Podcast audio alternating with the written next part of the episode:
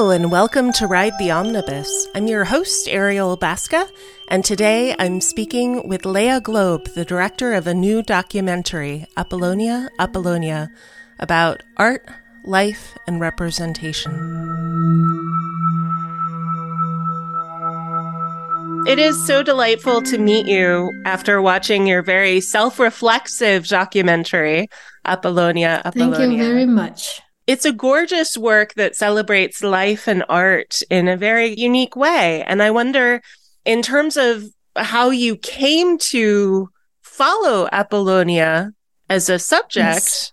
is such a fascinating but it seems almost as if it doesn't really matter how Apolonia came to be on your radar, but at the same time, your lives became so intertwined. And I wonder if you could talk a little bit about at what point you decided you had to be in the narrative?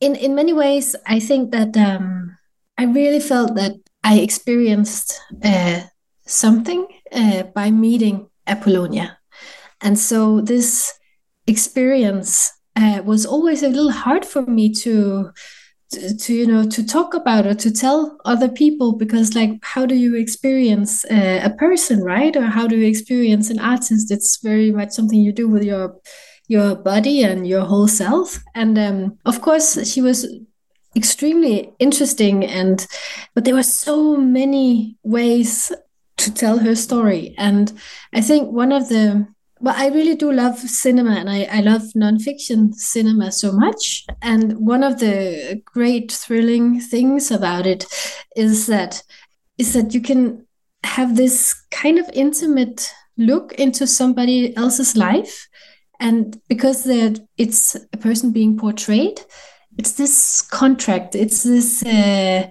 strange union where you are not friends but but you have this kindness towards each other but you're not but we were we were still like you can say like subject object not um it's it might not be the best uh, term to put but the camera sort of defined those roles uh, between us.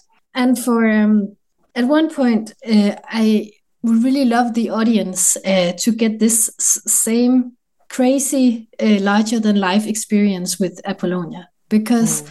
it felt like almost in the fairy tales where I got an, an, an assignment as a student in film school, um, telling you this, you know, you're young, so it's so wonderful because life is an adventure, but clearly you don't know exactly how much until you get like older and you have limitations to that adventure. But at that point, some a professor told me, "Okay, do a short film. You have two weeks. Find an interesting subject, and you know, finish a film within two weeks." And then I just met the first portrait I was ever to do. I met this incredible woman and I never found anyone quite like her ever since. so it was kind of a blessing and a curse, you can say, uh, depending how you see on it, um, because it had to take me 13 years to be enough of an artist to really finish this portrait of Apolonia. And how to be enough of an artist to finish this? It's also being um, enough filmmaker, a mm-hmm. woman knowing enough about life, and then also like being in the same position as Apolonia, where we could meet because the similarities in in our gaze, or what you can say, is um, was really the interesting part also because we're two young young women uh, and both of us took this pledge to our craft I to the camera, she to the painting.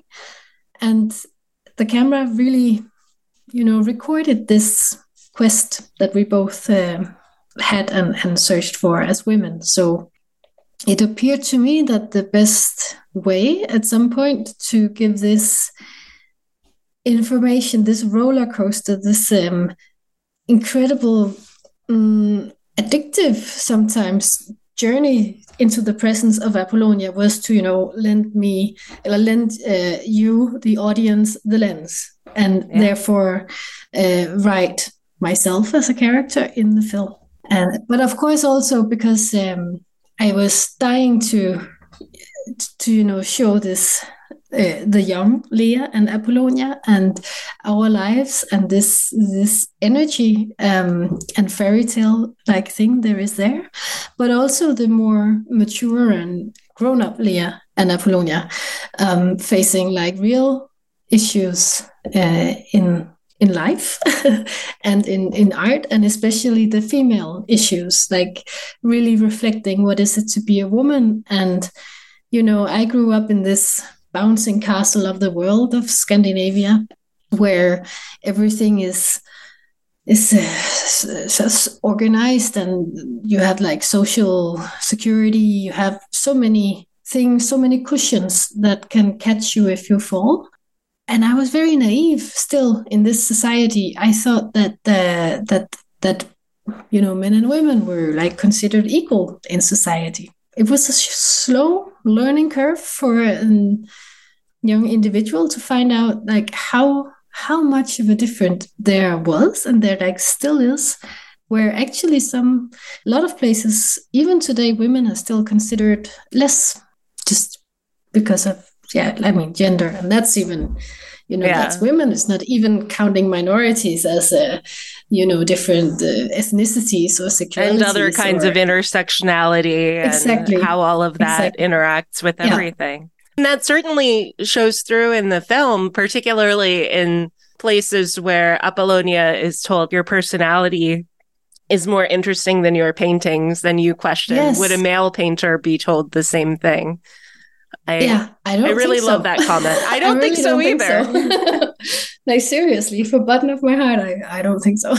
no, I don't think so no. either. And there are so many casual misogyny elements that come through in the other interactions, particularly with Simkowitz and some other characters. I shouldn't say characters; they're participants in the film, but they, yeah, they feel like characters because you have a very narrative yes. style.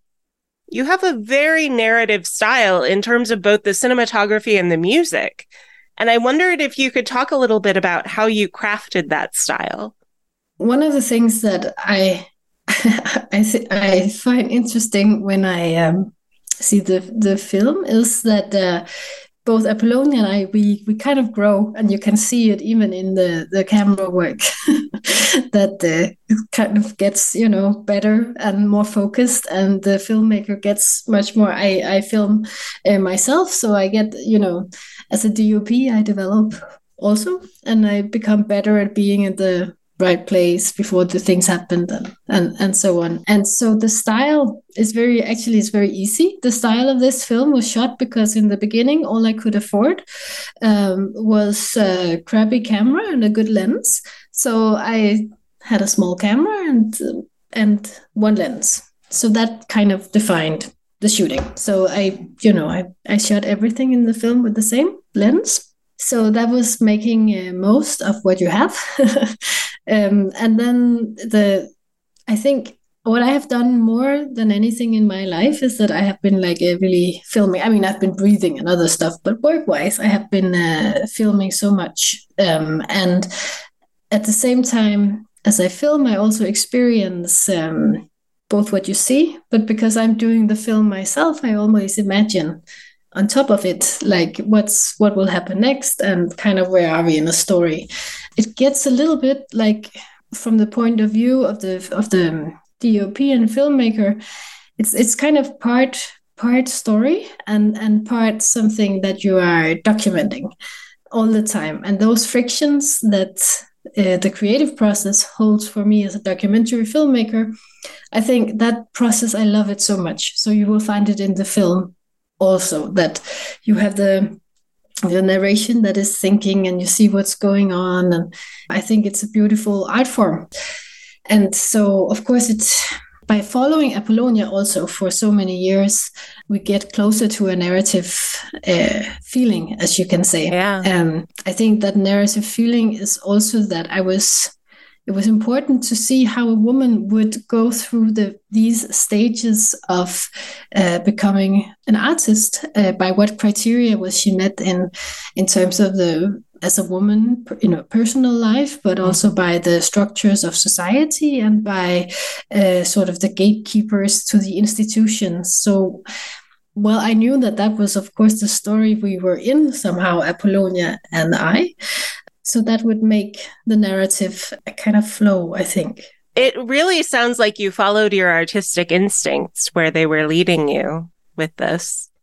Yeah, I think I'm my education. I am schooled also from a um, from the National Film School of Denmark, and uh, much of that education is also to to really take these small uh, creative grasps that you are handed uh, and treasure them and nurse them because they so easily disappear. Um, so really, every time you feel strongly about something as a as a filmmaker, it's it's a, you have such a long process before it's actually in a film. Mm-hmm. So a lot of that education is really also how do you hold on to that through a whole process of of the production chain in film. Yeah. Absolutely. I'm a filmmaker too, just so you know. I'm also I didn't know exactly who I was talking to. I realized like um... I, I didn't I didn't actually introduce myself and I apologize for that. I'm I'm Ariel Baska. I'm a filmmaker, podcaster, author. Um, I'm nice. actually currently working on a documentary about myself. Ah, and beautiful. what's what's interesting for me watching this because that's yes. very much about how I felt seen because of what I watched on screen as a child and how I reckoned oh, with my own disability identity through the works that I was looking at. And so the end of this Beautiful. for me, when you say as a free person in her own image. Okay. Yeah. When when you use that line, you know, that she wanted to be a free person in her own image, that idea of representation in art is so powerful in this film. It's so and- powerful. Right. Okay, great. No, I'm looking very much forward to seeing that film. I think it's it's um that's very cool. I mean, um I think that was also part of what you were ex- explaining there, and that again is from like a majority white uh, female perspective, right? Mm-hmm. It should be like no minority at all.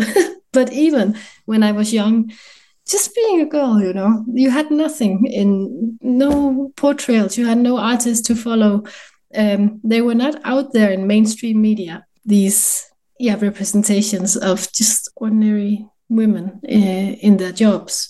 So when I also saw Apolonia, she was one of those heroes that I would heroines that I would have loved to to see Uh, a film with you know with her and it was about ambition and about art and it wasn't about you know female stuff yeah so yeah so that it's super important and it's interesting too that traumatic medical situations really were were enormous in both of your lives yes. in very crucial yeah. ways and I wonder, yes. is that something that you felt you had to experience to tap into Apolonia?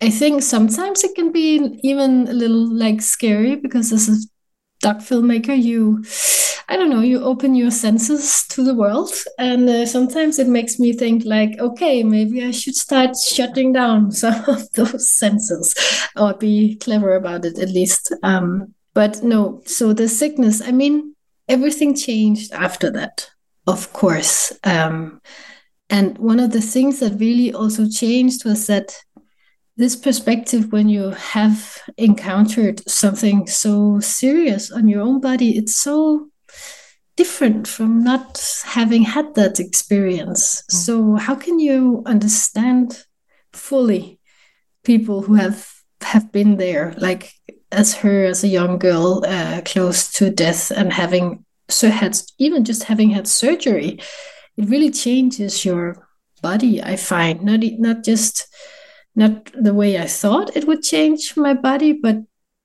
in in a different way. It, I mean, yeah. Um, and also with Oksana, uh, who was also, I'm so happy I met this woman um, and that I got to know her. And I'm really sad that she's not here to see the film.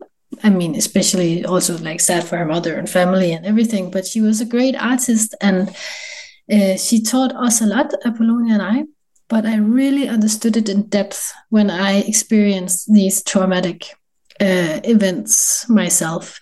because a lot of her activism was uh, focused and actually started to defend the rights of uh, women who suffered death and disability in uh, in in labor um, related situations in Ukraine because there was a corrupt uh, corrupt system and so because of you know the body hierarchy going from white male and then white male with everything intact strong healthy then everything down just gets uh, degraded and uh, from there. And and in the end it killed women. And um, i had a little sense of that because when i got sick it was also just because i was a woman. Uh, i had a body and and i was completely ignored because of the preconceived ideas of healthcare. Mm-hmm. and i'm even you know majority white woman. Yeah.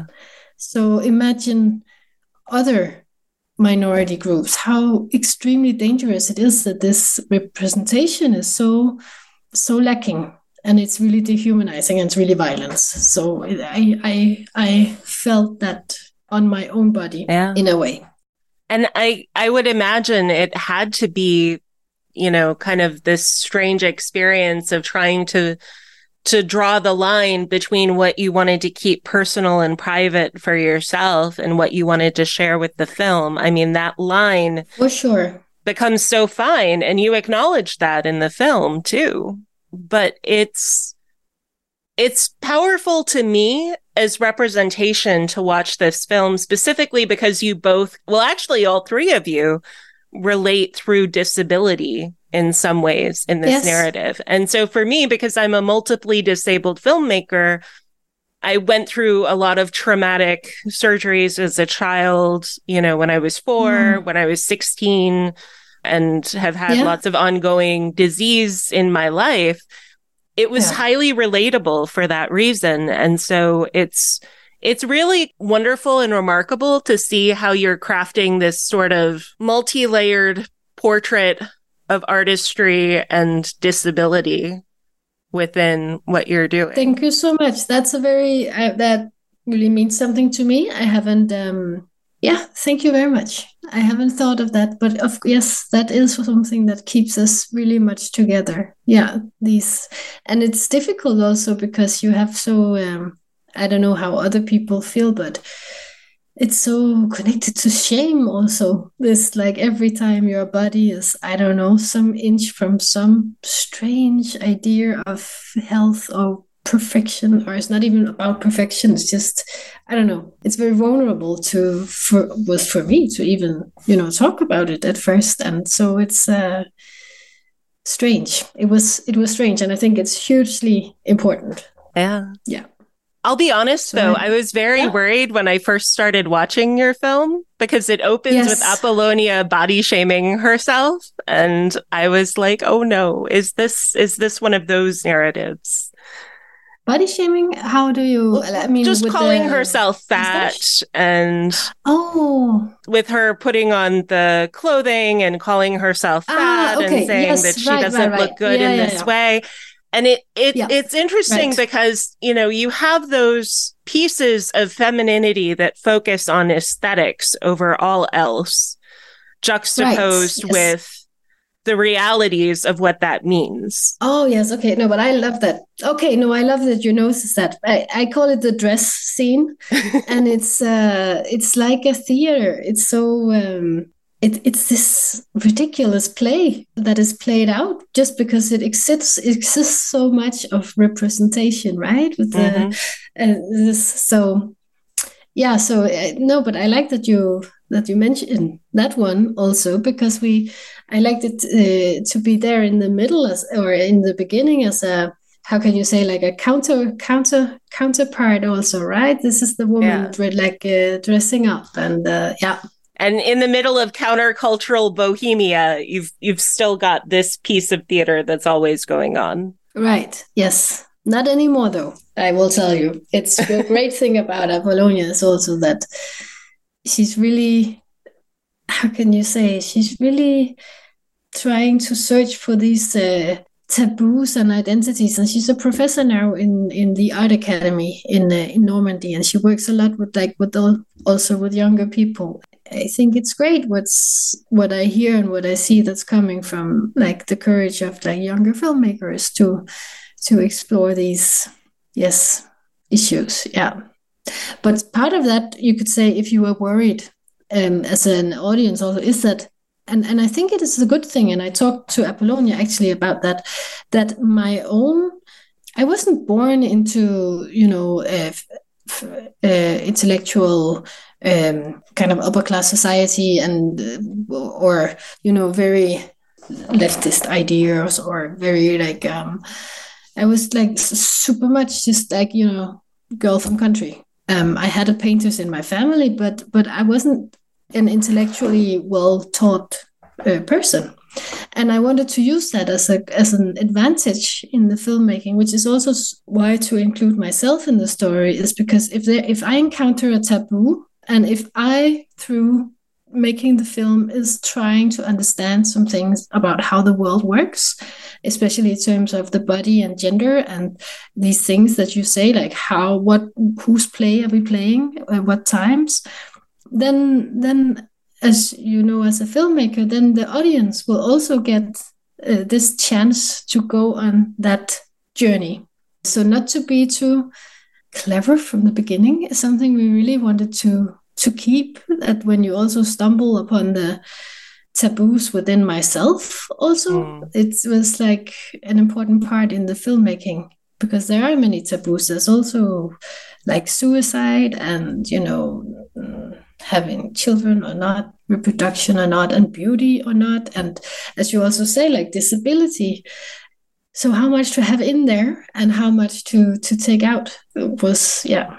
It's remarkable though what a beautiful balance you were able to achieve because I feel Thank like ultimately it works so well with the way that you see the relationships in Apolonia's life play out in particular. I feel like the relationship to you and to the camera is a very interesting one throughout. But then also watching how these other relationships are and just how natural and easy conversation is with others, just as it is for the camera it's hard to really quantify that performative sense that Apolonia seems to have. Yes, you know, where yes. she says her performance is is work, is life, is identity, is all yes. of these things together. Yeah. Yes, and I I see her participation. I was very happy that she, uh, Apolonia was honored of this uh, the Cinema Eye Forgettable honors. That uh, is a, an honorable uh, thing for the people on the other side of the camera in a documentary film because it's really a, it is also in a way a talent that apolonia has and this i mean i guess like growing up in a theater may matter to this maybe you can always see things as a scene or as an improvisation or that you have your body as a tool to to use in a performative way yeah no i i really think that aspect is very uh, interesting about Apolonia. And also, one of the things of how we should end the film was actually also touching upon that. That at one point, it was after Apolonia went through this terrible period of grief from Oksana's death.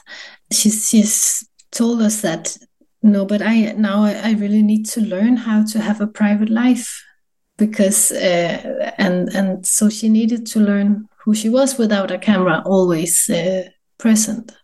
And I thought it was a beautiful way to stop the film by also her requesting that that now it was also uh, a place where she could see that it it could also finish and that her journey was ready to also loosen the camera.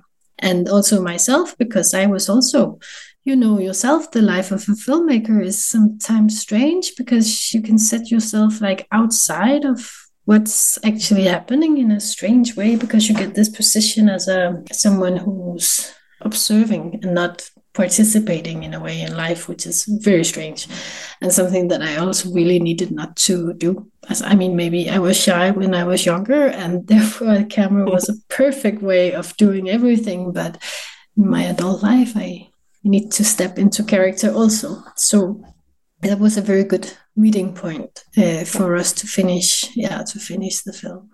That's great. Yes. And uh, it's a wonderful place to close out this interview. And I just want to thank, thank you. you. so much for sharing your insights. Thank you very much. I'm I'm very interested in um, in the film you were telling me about because I uh, actually got very interested in to see how people work with their representations of uh, oh. of of bodies and also especially if if uh, people who have encountered like disabling experiences and yeah. stuff on the body. I'm very interested in that. Cool. Thank you so much. Thank you so very much. Bye. Bye. Thank you for listening. And thank you for taking a moment right now to reflect with me on the history of the land you are listening on now. Whether you are stuck in traffic or sitting in your office chair, take the time to look up whose traditional lands you are on now and what treaties govern those territories.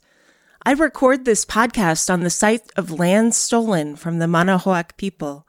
I am grateful to work on this land, and I acknowledge that we need to protect and honor the history of the indigenous people from other tribal nations that have made innumerable contributions around the world. I share this in the hope that my listeners may join me in honoring our past, present, and future. Without this land, this earth, and each other, we are nothing. Before I go, please take 30 seconds now to leave us a five star review by clicking on support the show in the show notes. We don't want your money. We want your words. A simple RTO rocks my socks expands our reach and helps us keep bringing you great content. And connect with us on Instagram and Twitter where we are at Omnibus Ride. You can also visit our website, omnibusride.com, where you can go to dive deeper into our content and learn more about the show. A special thank you to our amazing editor, William Dass. We truly couldn't do what we do without him or Danielle. Be well, be safe, and keep in touch.